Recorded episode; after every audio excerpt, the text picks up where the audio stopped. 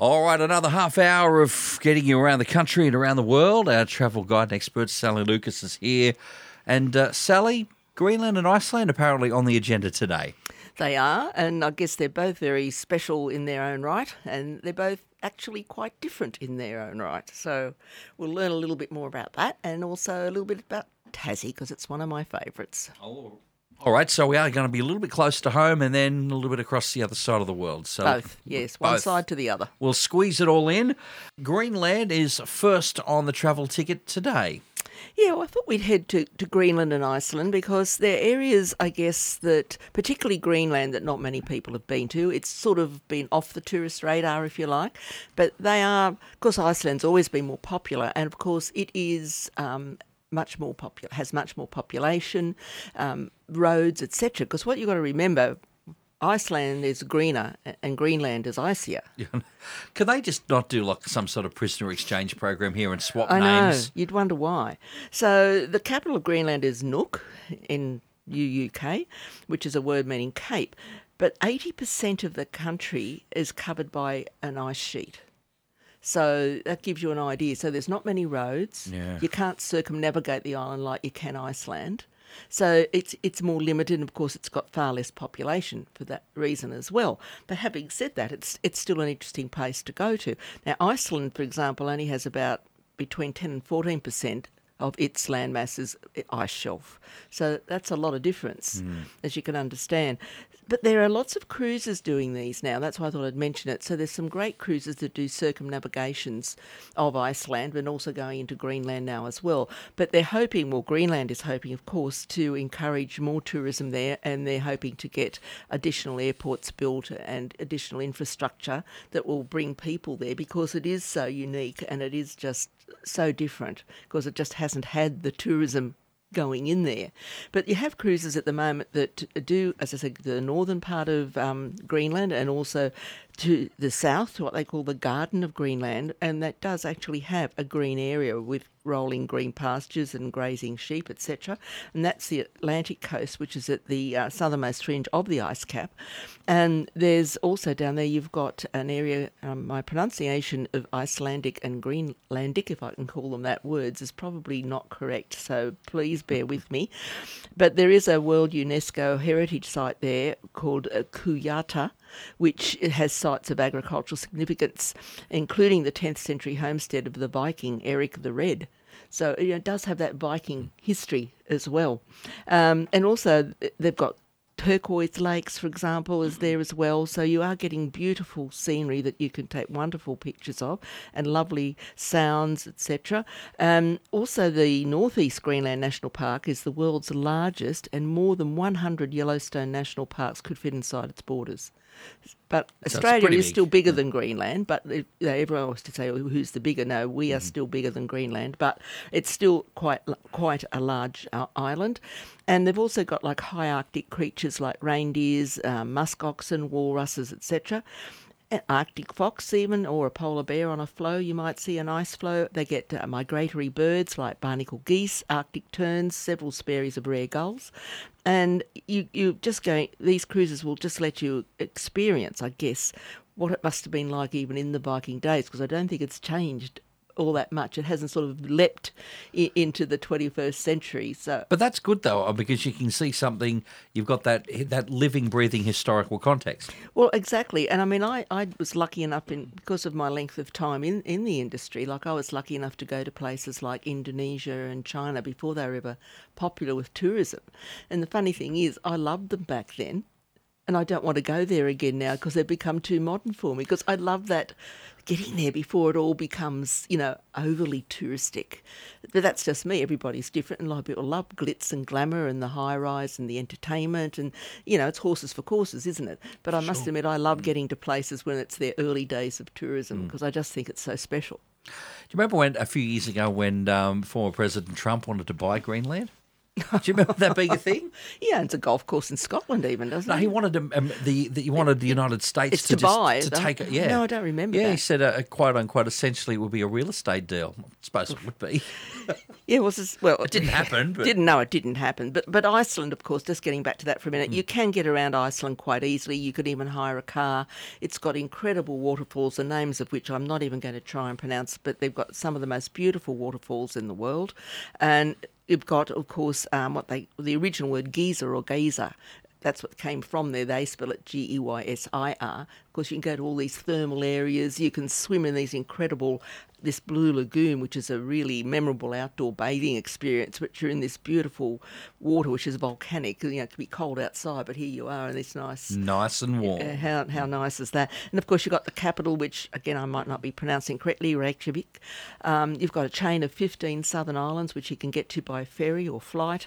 Um, they've got this incredible ring road, which is an 800 mile drive that takes you through all these areas we've just mentioned remote fjords, geothermal springs, uh, geysers, glaciers, black sand beaches, volcanic cones, craters, rich bird life.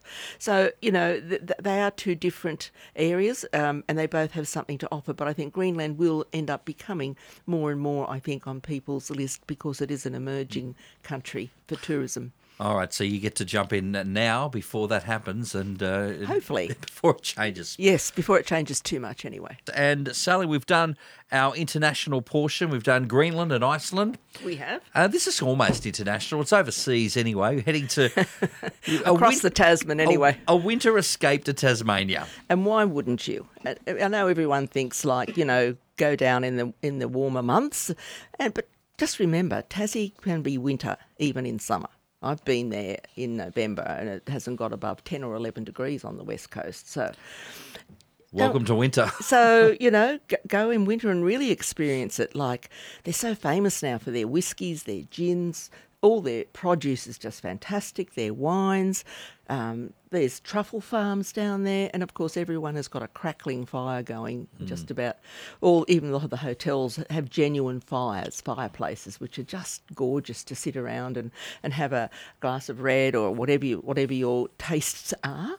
And there's some lovely places that you can go to as well. There's one called the Thousand Lakes Lodge. Now it's about 90 minutes from Launceston, two hours from Hobart, so it's in the central plateau area of Tasmania, which is quite stunning.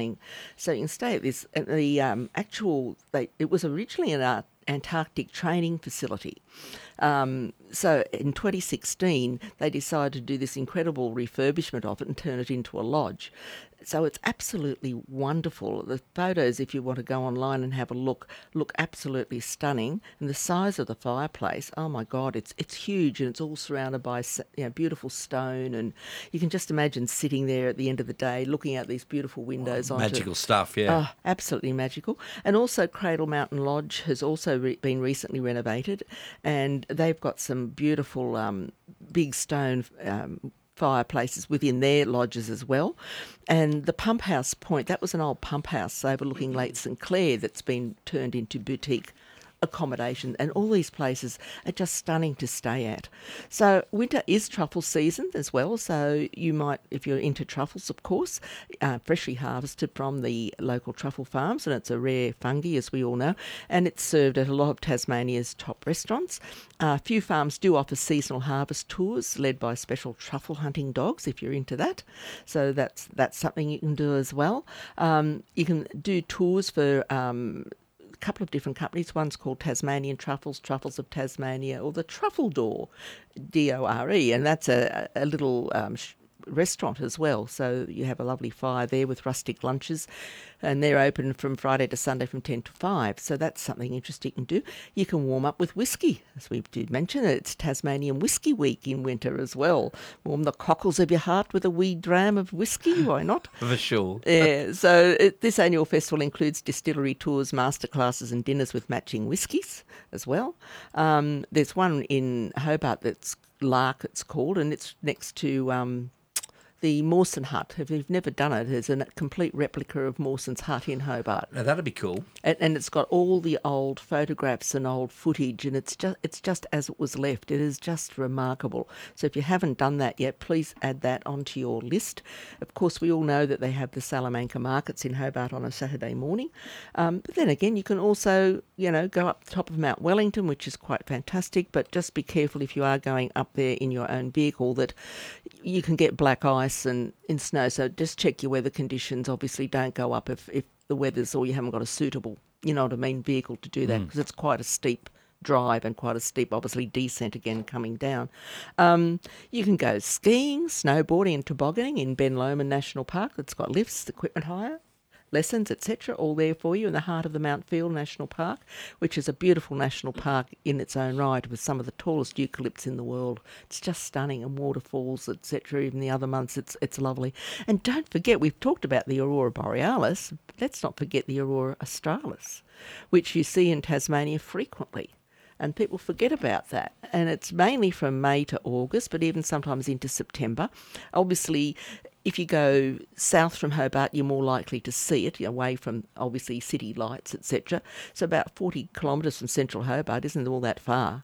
When you think about it, well, Not nothing's really, far in. Tassie anyway. So, but you can actually even up top of Mount Wellington some nights, you'll still be able to see it depending on the clarity of the sky. So you can witness these wonderful curtains of light that are just spectacular. Again, if you go online and, and Google Southern Lights, you'll see some people who've you know posted some wonderful photos, and that'll tell you where they've done it from as well, so that you can pick those points where you think you might like to get to, where they've taken some of these fantastic photos. How nice is that? Like you say, you do that planning based off uh, other people that have already done it. Done it, yeah. So yes, consider winter. Uh, they cater for it down there, like everyone does for winter. That's the heating and beautiful snuggles by the fire. Why not? It's um, it's a lovely spot to go any time of the year. All right, sounds pretty good. And uh, the, the snuggles, particularly since it'll be cold in wintertime, Yes, Sally. So exactly. uh, covered a lot today. We've done winter in Tassie. We've done those other tropical destinations of Greenland and Iceland. Sally, maybe you've got somewhere a little bit warmer for us in the hot deals, yeah? Well, I have actually. I've got a mix, but it's mainly cruising this week because it every year all the cruise companies have what they call cruise sale week, but it actually goes for two weeks. So work that one out. So it started on the first of May and it goes through till the fifteenth. So if you want to take advantage of special offers, you need to actually book by the fifteenth of May to take advantage of some of the, and they do vary from company to company. But I'll just go through a couple. For example, Princess Cruises are giving you a bonus up to $100 on board credit and a 50% reduced deposit, so long as you're booking a Princess Cruise of three nights or longer, just to give you an example. Um, now, they've also got another offer on top of that. So even if you don't or can't book by 15 May, they've got offers with an air credit of $1,000 per person, savings of up to 30% off launch fares, and again, a, US dollar onboard credit. So that's separate to this cruise week offer. Okay, so you can still get that. Now, that is available, for example, on an inside passage with Glacier Bay, which is um, an 11 night cruise on Crown Princess from San Francisco return. And of course, everything's included, as we all know, on board a cruise ship, but you're also getting three nights in a four star hotel as well. So it's like a little bit of a cruise tour package uh, with an airfare credit that you can use towards whatever airline you wish to travel with. Now, this is for the 4th of May next year, and that offer is valid till the 15th of June. Um, there's also one Best of the Mediterranean Sun. Same thing applies. Now, this is a 20 night cruise, Sun Princess from Civitavecchia, which is your port uh, for Rome. And you're getting four nights again in a four star hotel, a Tuscany wine tour, etc., plus a lovely itinerary that is doing all sorts of interesting spots in the Med, including like Gibraltar, Cartagena, Barcelona, Mallorca, Marseille, Genoa, La Spezia, uh, Naples, Sicily, Corfu, Athens, Kusadasi, Santorini. Know, what an itinerary. That is really fantastic. Now, that's 19 March next year, and that also is valid till 15th of June with those special offers and air credits. And also one of Japan, a Japan cruise tour as well. Now, this is a five night land tour from Kyoto to Tokyo, including some meals, and a 20 night cruise on the Diamond Princess that's doing a circumnavigation of Japan as well. That's 25 May next year, and again, same deal with the airfare credits, etc., and that's valid until 15 June. But as I said, if you want to get that other additional uh, reduced deposit and onboard credit, you've got to book by 15 May. Um, Secrets of Sicily. Now, that's another one. A lot of people have taken great interest in Sicily. It's become one of the hottest destinations in Italy, actually, um, is Sicily. So, this again, you've got an airfare credit on this one as well. Now, this is August next year, but you've got to book this one by the 15th of May. And it's a 12 night circumnavigation of Sicily, which is just absolutely fantastic with Swan Hellenic. Um, and the um, other ones I was going to talk about is not cruising, but if you want to do something really different next year in Britain, you've got a small group tour that's doing Roman Britain. So you're travelling back in time to explore Londinium, which was Roman London, and going which was around the year 43. Can you believe that? Yeah, just a little while ago. Just a little while ago. So you're getting private guided tours that take you around the London Wall, which is a defensive wall built by the Romans, and also defined the city's boundaries until the late Middle Ages. So it's a really interesting tour. You're not just going to London, of course, you're going to Canterbury, you're going to all sorts of places to, to, to Dover, and where the Gauls and everything lived, and where all the Romans' outposts were in Britain. So that is a, a tour that's happening next year in September 2024. And there's a Scottish Isles small group tour also September July and September next year, which is also including the Shetland Islands, which is fantastic, the 20 days. And there's those just two departures next year for that as well. So they're very interesting itineraries if you're interested in history. So the Orkneys, the Shetlands, and all about the history of these areas. So anyone that's really loves their history, these tours are really specialising in doing just that. All right, so uh, plenty to see and do there, Sally. And like you said, it's cruise week, which is really cruise half a month. That doesn't sound so hot. That's probably why they just have to cut off the name for a week, I reckon. I, I know, whatever. So ends 15 May. They just remember that anyway. Whether you think of it as a week or two, it ends 15 May. All right, keep that in mind. Sally, have yourself a great weekend. Thank you. Another Talking Travel next Friday. Thanks, Mark. Thanks for listening to this podcast from 2NURFM at the University of Newcastle. You'll find them all at 2NURFM.com.